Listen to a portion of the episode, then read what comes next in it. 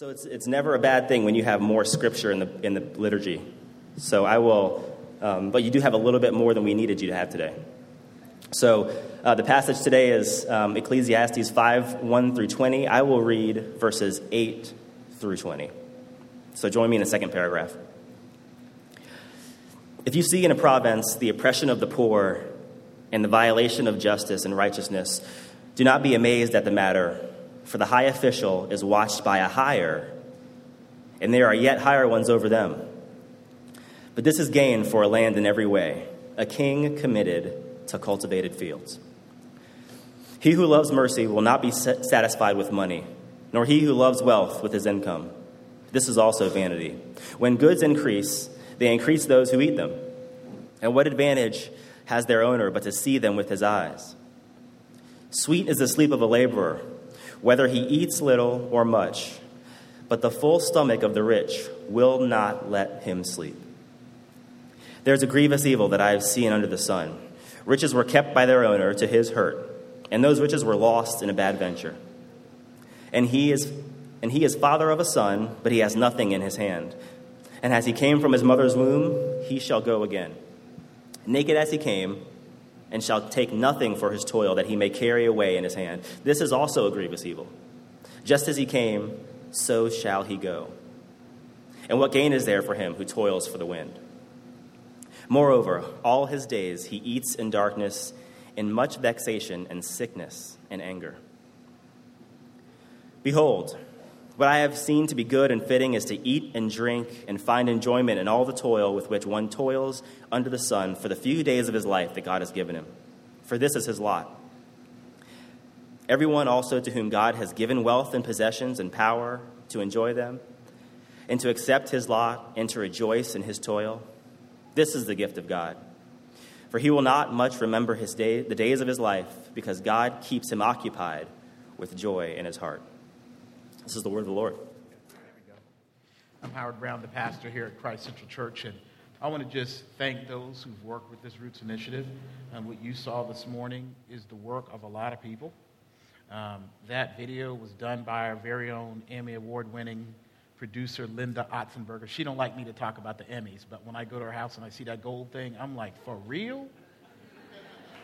So Linda, thank you so much. Um, n- none of this would have been able to be done by, none of this would have happened without our whole Roots um, team. Um, this is people who have taken time out of their schedule and volunteered to do what they do professionally for money, for free, for the church, um, for God's service. If you're part of that uh, Roots campaign, could you just stand up today? Um, go ahead and stand up. It's all right. Um, from, from setting up the events um, to crafting the words to putting the brochure together to standing and videotaping everything to, I mean, everything you see coming out has been done by people who are part of Christ Central Church in some way or another. So it's just exciting to see it happen, to see the product, to see the ask come out of our church itself. Um, so um, I praise God for that.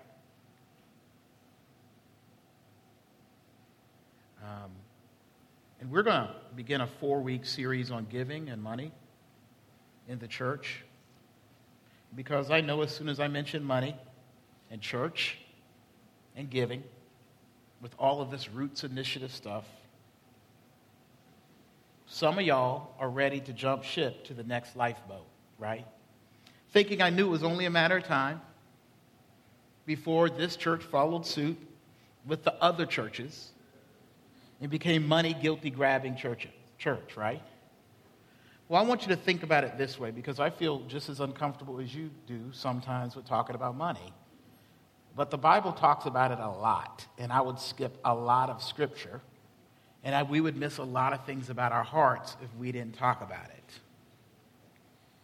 Think about it this way the fact that we are so easily made afraid or wary about the church talking about money may not be an indication of something bad we need to avoid or stay away from or be careful of, but maybe something we need God to bring redemption to. And that is what I hope to offer you from and in this series that we're going to go through. For, for some of us, this will simply be a confirmation of what we already know to be true. For others, it will be a refresher course. And finally, for people like you like me, it will be just another step out of the traps and bondage of financial brokenness. We're going to start here in the book of Ecclesiastes, which is described as a wisdom book, which oddly enough does not tell us how much about how we should actually, or how we should actually give, it does something else for us.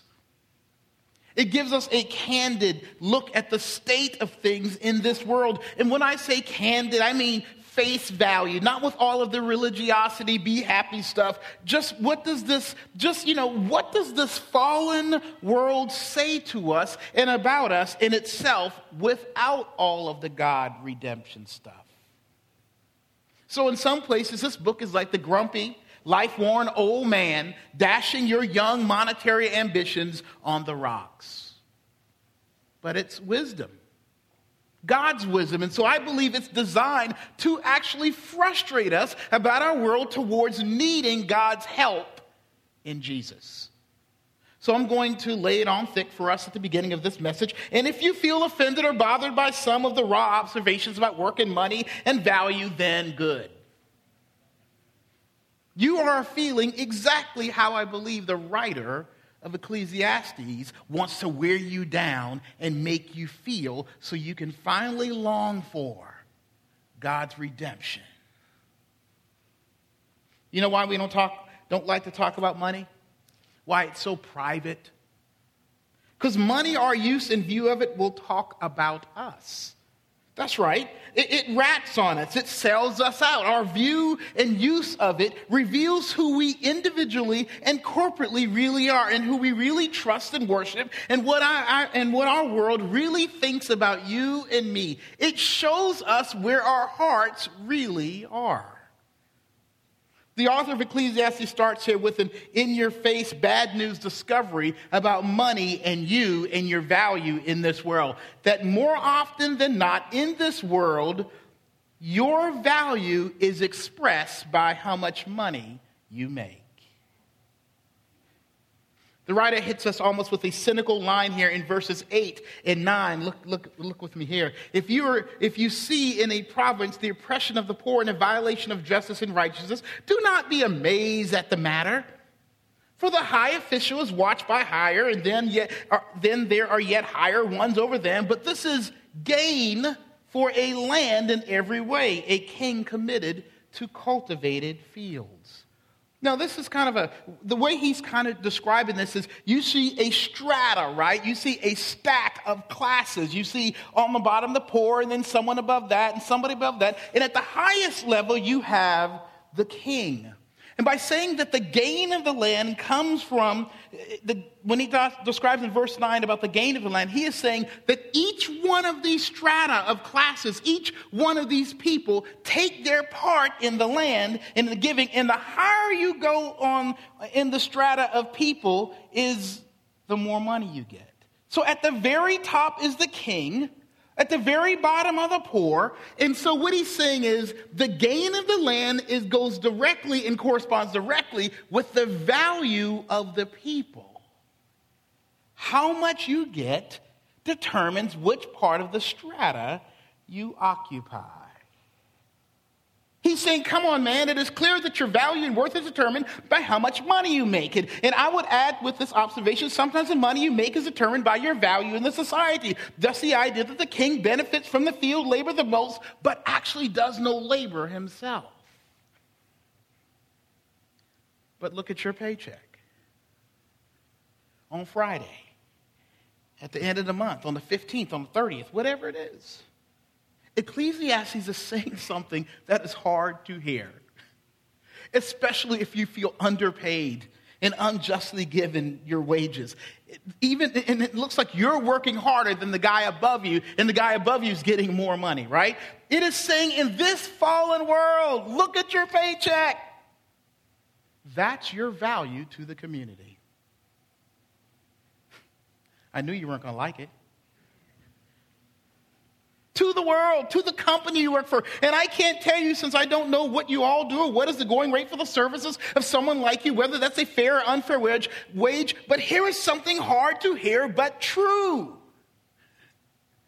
Money is an outer working, a product of your person. It comes from the use of your personally most valuable resource, you. Look at the zeros on that check or lack of check. That is you in the eyes of your world. That's your dignity. That's your honor. That's your blood. That's your sweat in the amount line or lack of sweat in the amount line. It can be depressing or liberating, but that little box on the right in this world, that's you. That's what you do, what your effort, your physical body has produced, or at worth, or, or worth, or at least in the minds of someone else above you, worth in some way. And again, if you don't believe this to be true, like the writer of the book has done, take a step back without the frills of some happy go lucky. Things are going to get brighter for Sod. And you will see in great despair what the writer saw after he took the blinders off. People are treated according to their worth in society. And in economic society, that treatment as and worth is expressed by how much money they make. The writer is saying that, that, that uh, oftentimes that basic dignity items like justice and rights are denied wrongly to those who don't have as much because they are not as valuable as those who have more than them. That there is this oppression. He's talking about something sinful. There is this oppression, this weight on people because there's someone above them who's considered better, more valuable, and thus who make more. These have this hazing game in band at Clemson. And they called it Banana. Y'all ever heard of Banana? And it would be the freshmen that would get it. I was walking away and someone, and, you know, took my trumpet away from me. I'm like, why? Thank you for carrying my instrument. I didn't know they were trying to protect the instrument, not me. And someone said, banana. Someone said, banana who? Banana Howard and someone will tackle you, put you on the bottom of the pile, and everybody piles on top of you. You become the banana squash at the bottom. Every time I heard banana, I ran. but the writer Ecclesiastes is saying this world is like banana, right? If you're the lower one, there's always someone on top of you. There, there's always people piling on top of you, trying to be on top of the stack. And on the very bottom are the poorest. Now, let's be honest here, because though I am not a proponent for injustice to the poor, but, but, but the poorer you are, the worse you will be treated. And you'll feel the weight. Now, here's the irony the poorest feel the weight of those who are trying to make more money on top of them. If you don't believe me, apart from some revitalization plan for the coming gentrification or appeasement of some government promise program code or money that must be spent, why in the neighborhood in which I used to reside, one of the fragile ones in Charlotte, why did it take 20 minutes for the police to get there for something really bad?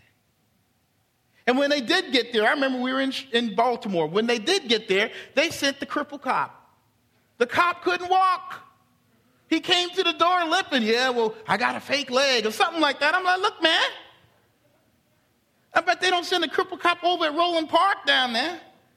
But they have the cop. I mean, our, the neighborhood we were in, something happened. It wasn't a big deal. Man, it was the police department, the fire department. They sent three fire trucks. They sent the CSI. They sent everybody. You live in the right neighborhood, my cat's lost. CSI coming. Ladder truck number one, two, three, and four will be at your neighborhood. And man, you know, I, I, think about, man, 911 as a joke was a funny, surreal song as I listened to it back in 90s living hip hop culture in the safety of my one digit address suburban existence. And when I moved in the hood, 911 is a joke was real. What's funny is that we privileged folk let stuff come, let stuff come out our mouths like, well, those folk down there don't know how to care for what they got. So that's why they don't have nothing. Or those folk have 40 inch screen TVs and cables, so they're getting what they deserve, bad decisions and such. Don't get so haughty. The only thing that separates you from them, your value from them, has more to do with the zeros on your check or your husband's checks or, or your buying power more than your core dignity, worth, or better choices. It ain't because, contrary to Christian right conservative thinking sometimes, or, or prosperity thinking, that you are closer to God. But because you can afford to buy into a better neighborhood or school or social circles of dignity. Because your world honors what you make. King Solomon saying clean and clearly, in this fallen world, money talks, everything else walks. This is the initial but sad observation of the text here.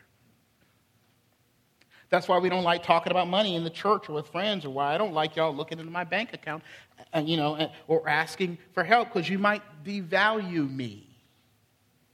Or I might have the face, the clear facts of my worth because those zeros just don't lie. The writer is saying this oftentimes unjust exchange rate of value for money and work for money for value is true and has become true because of what? sinful oppression in this world that is diseased and screwed up not only our determined worth as people, but what and why we value what and who we do. Look with me at verse 11, if you will. When goods increase, they increase who eat them. And what advantage has their owner but to see them with his eyes? So the writer of Ecclesiastes gets into the idea of goods and stuff and their heart value to the person who used their body, their influence, who they are to get money, to get that thing, as the writer says, that's good to consume, to, to eat, to, to feast their eyes upon. And because there's no end to the production of things and new things, there's always something out there for you to buy. That there's some things out there that will put on your heart, pull on your heart, and make you value it and show who you really are and what you truly long for. This may not be immediately obvious at its first reading, but Jesus talked about the idea of the eye and the heart. There was this idea that the eyes were the windows of the soul, like, like a two way mirror. We can look at the reflection in your eyes and, and see what your heart is taking in, what you really are looking at, what you really want. The writer here says, eat, right? To eat what is out there. The stuff you look for, long for, window shop for, and then if you're able to own, to glare upon, is the thing you value, what your heart really wants. It's that feeling you get before you actually eat a meal and you see it on the table. You're just looking at that thing. There's a feast of seeing that's real. There are times when, when you, know, you, you have something, when you drive up to your house or, or you walk up to your car and you're really proud of it, that you just stand and look at it. And it feeds you, it gives you a sense of worth. But it isn't that simple because the heart can't eat stuff, right? Your soul can't eat physical stuff. So the value of that thing or desired lifestyle is actually feeding an unmet and empty emotional, mental, or spiritual need. A value. And, and here's the funny thing we don't need to look into your eyes to tell what is unmet in your soul. All we need to do is look at your checkbook or that printout from the bank your online spending history, your debts. For you kids, the Toys R Us magazines. I guess they don't do that. Online looking at the Target toy things. Here's the crazy thing he's saying that means a couch, a car, a house, a dishwasher, a stainless steel, steel or granite or marble or leather or Egyptian cotton something, or the fast food or really expensive health food receipts piling up somewhere, believe it or not, maybe you're trying to feed an emotional or spiritual hunger in some place. And money, the way we spend it, tells the tale. We can follow the receipt and deposit trail to your heart, and then to your emptiness and to your true desire. The question I hate and have hated again from people when I talk about money problems. Well, Howard, let's look at your budget. Oh, no way. Let's just, well, I, I just need a couple dollars. Just, you know, help me. Give me more money. No, let, let, let's look at your budget. Please, no. I hate that question. Just write the check, man. I need some mercy. Well, let's look at the budget first. Why? Why do you want to look at the budget first? It ain't working out well. I just need more money. No, you need to look at the budget. Why? That's like looking at me naked. I don't want you to see it. Though on the outside, okay, for you Lord of the Rings people, I might look like Smeagol, right? That's but but you know, but what's his name? Smeagol. When you write it, you kind of read it. Okay, Smeagol. So if they look at my money spending, you will see me turn into Gollum because you will see all my precious. Right? If you look at someone's bank account, if you look at their budget, you're going to see all their fickle heart really wants. You will see their folly. You will see their fallenness. You will see their sin. And I don't want that. And you don't want that. But the gospel and our commitment to giving and gifting, it calls us to. It, it, what it calls us to is a Gollum revealing means by which God tells and shows and reveals and asks things of our money that reveals our values and our insecurities. And you know what is and, and, and what is true about each one of us? Somewhere in the ledger of our spending there is something you and I are ashamed that we value, that we sin in valuing.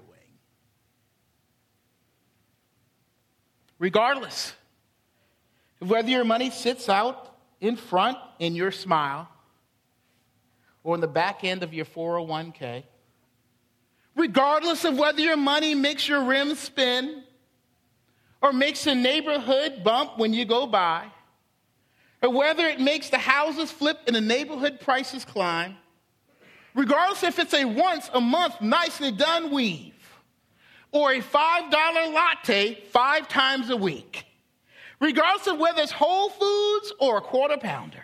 There is something in the way we spend that says, look at my heart's value. Look at who I really am. See my Gollumness. Because where I have put or put my money and my effort is my precious. And I don't want to spend a lot of time here because we will deal with more next week on that, but our spending and getting money also tells us what we don't value. Look at what's lost in verse 8. If you look at it, if we see in a province the oppression of the poor and the violation of justice, in righteousness, which gets lost in what we value oftentimes are those under you. And then in verse 12, sleep is lost in trying to get money. And then in verse 14, it talks about, it, reads this way. It says, And those riches were lost in a bad event, venture, and he is father of a son, but he has nothing in his hand. And, and I can't break it all down now, but the mention of a son, it is saying that if wealth is all you have left your kid, what haven't you given him that will last? What does your money say about your current values that point to what you and I don't value? Justice and mercy and rights and rest. And for some of us, our own health and family and God. Our money tells us this. Whether poor or rich, we have failed to value something we should somewhere, and money, spending, or saving shows where. But beyond what we do or do not value, here is what we may be discovering along with and in the words of the writer. And some of you may be too young and ambitious and righteous to agree, but money and money dealings in this world means suffering and lack of comfort. Look at what the writer says in verse 12 again. Sweet is the sleep of a laborer, whether he eats little or much, but the full stomach of the rich will not let him sleep. Money, stressing over it, trying to figure it out, trying to make it equal your value, trying to make things stretch even. It does not give rest. It takes our sleep away, whether in its getting or keeping or whatever. It makes us suffer. It makes us fight. It makes us confused. It makes us angry when people say certain things about finances. We'll get a big argument if we start talking about the way the government spends money. We start talking about welfare, and we start talking about this. We start talking about credit card use. We start talking about how much money you spend on your kids' stuff or, or how much money you bought the house with. You know, go into someone's house and say, hey, how much did this cost? And see what happens.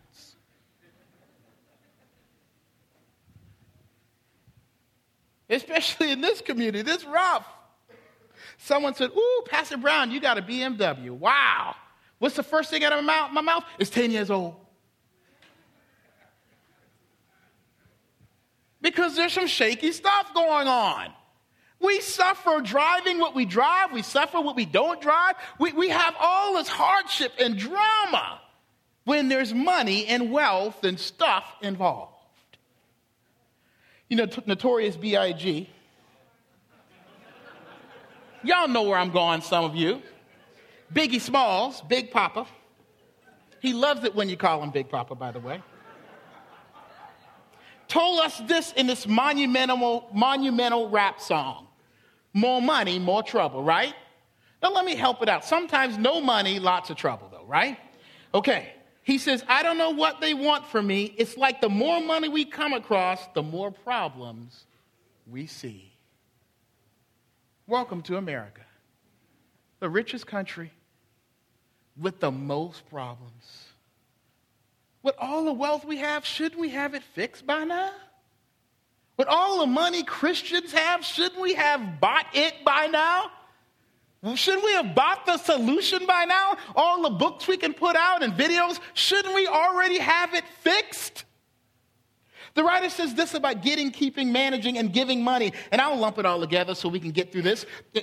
Um, in verse 10, it says, The love of it never satisfies, it just addicts. Then 11, it never feeds what's deep within, but you want it. Then in verse 12, it talks about the fact that it makes you not be able to rest. Why? Look at verse 13. We're going to read this. There is a grievous evil that I have seen under the sun. Riches were kept by their owner to his hurt.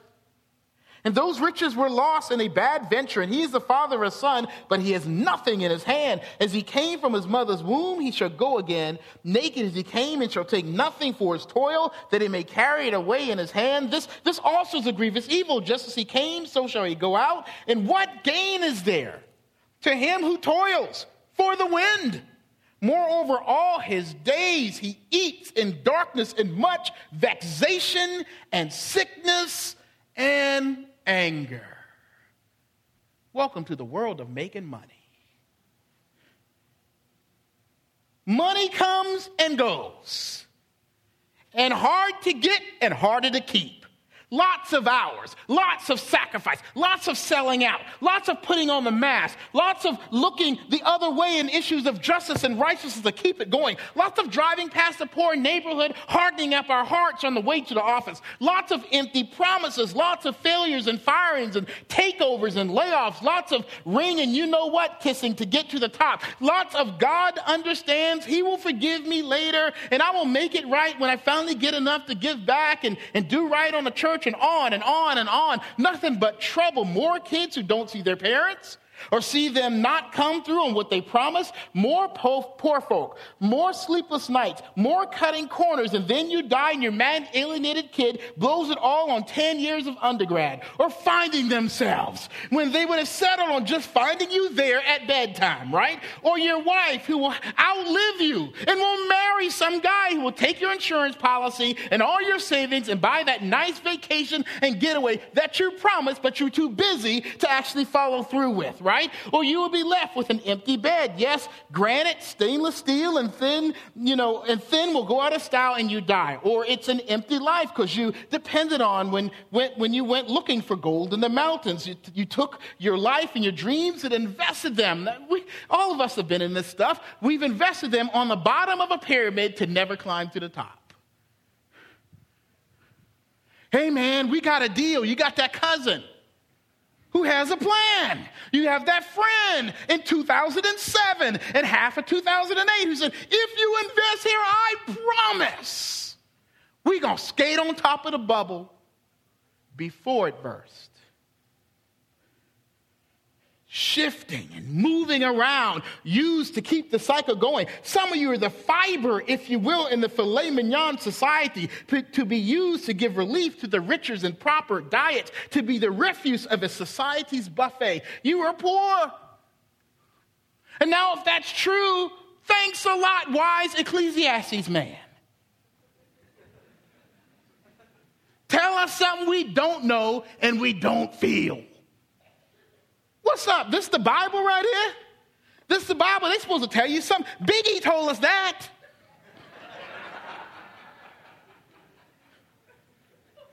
We can read Money Magazine and feel that. We can turn on any, any news network and see that. We can see that crazy man sounding like, like I do up here, talking about money and stocks and going crazy. We can see that. We can go in your home and see some of the arguments. We can see some of y'all doing this over the books. We can see some of y'all doing this as you look past the price of something and get it anyway.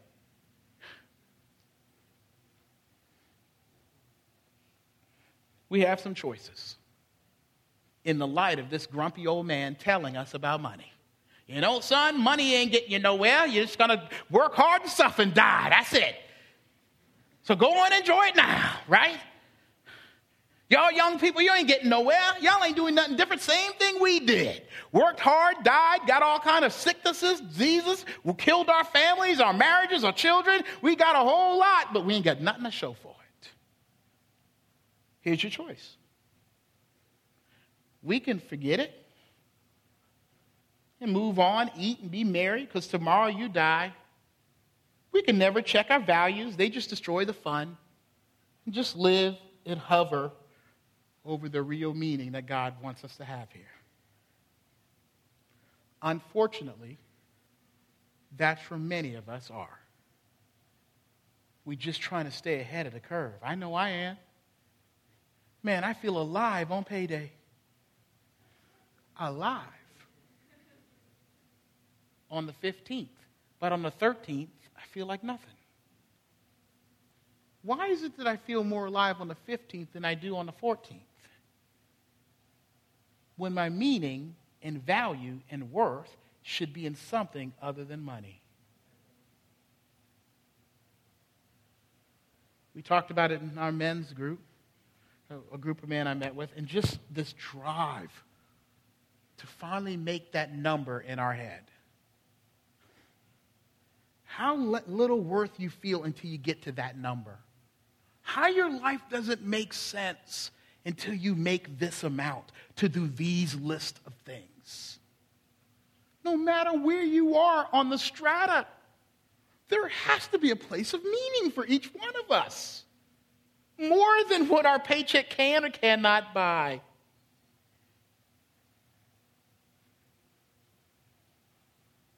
We can hover above it. Or we can receive now, that's an interesting word when we talk about money. Receive. Receive is a gospel word, it's not a worldly word. Because you can't just receive things you hadn't paid for. When someone offers you something free, we run, right? If someone would say, hey, this is for you, it's free, and they were to run, you run in too, right? Because you think nothing's free. Well, the scripture is saying you must receive what you can't buy or get relief and rest from the bloodiness of this money stuff. Look at the picture beginning in verse 18 with me. It says, Behold, what I've seen to be good and fitting is to eat and drink and find enjoyment and all the toil with which one toils under the sun the few days of his life that God has given him. For this is his lot. Everyone also to, in, to whom God has given wealth and possessions and power to enjoy them and to accept his lot and rejoice in his toil. This is the gift of God. for he will not much remember the days of his life because God keeps him occupied with joy in his heart. Oh, how we all would like to live and exist like verses 18 to the end. The use and view and heart of money in our world says a lot of dead end things about ourselves. And the writer is saying that the end of the matter is this we all want and need relief. We we need rest in this area of our lives. We need the Lord to help us and show us and provide us love. And the text tells us how this is done by God. Verse 18 recognizes that God has made you to work. And then in verse 19, that all that we have, God has given to us. You have not deserved it, though earned it, right? And then later in verse 18, to be happy in work. And then goes with verse 20, God will keep you happy. This should sound familiar to you because God's actions and heart towards us and our money issues are the same that we sinfully seek from all that we value in our money. What am I saying? The way to properly value money is realizing and seeing and believing that while you and I value everything else, there is a God that values you. That works hard to have you, that gives to, to you out of his wealth, that, that keeps you like you try to keep up with your money. What and how is God going to help us in this area? By giving us his worth to make us his precious. Okay, this may be the strangest journey about how to give that you and I may have ever heard of in the church. Because I don't want to begin or inform you of some giving plan tithe this or give this and God will bless you. Because let me tell you something. When it comes to money and redemption, those things, and giving freely as God has called you, it is not a plan, it is a person. You see, the right use and understanding and relief and rest and having and not having money is giving and giving and keeping is a relationship with God. With a, listen to the terms, a working, giving, loving, keeping God. And as we learn, we'll learn, it comes through Jesus because Jesus is God's gift to us. He is God's working to earn us. He is God's toil. He is God's burden to save us from the futility of our money and issues in the fallen world. He is God keeping us and saving us and calling us to be his precious investment and people.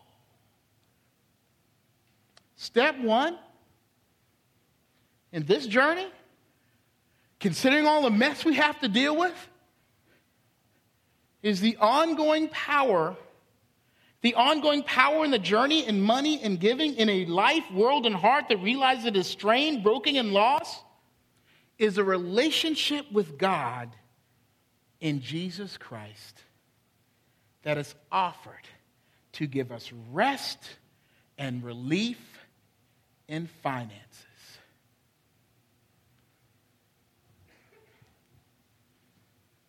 If you don't know Jesus,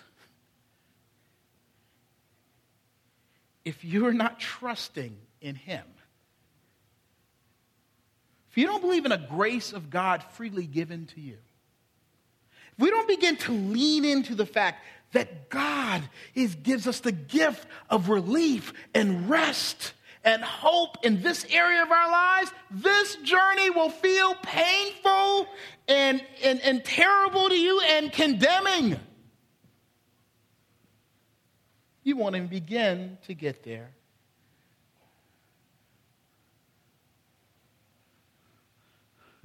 God's direction in money is not primarily about how to get more money or how to give more money or be happy in the money we have, but according to his gift, Jesus, that he is happy, he is content, he is overjoyed, he is able to keep, he's wanting to keep, and has shown his gladness with buying and having us by the blood of Jesus Christ. Where is your value? Where is your hope? Not in your paycheck, not in your lack of paycheck, but in the fact that Christ paid it all and paid it forward to have you, to enjoy you, and for you to find enjoyment and rest and relief and redemption in this screwed up world. Jesus, for us, is God's blood money. His blood for the redemption of all our money issues, buying us relief, rest, and redemption. This is our hope in this journey.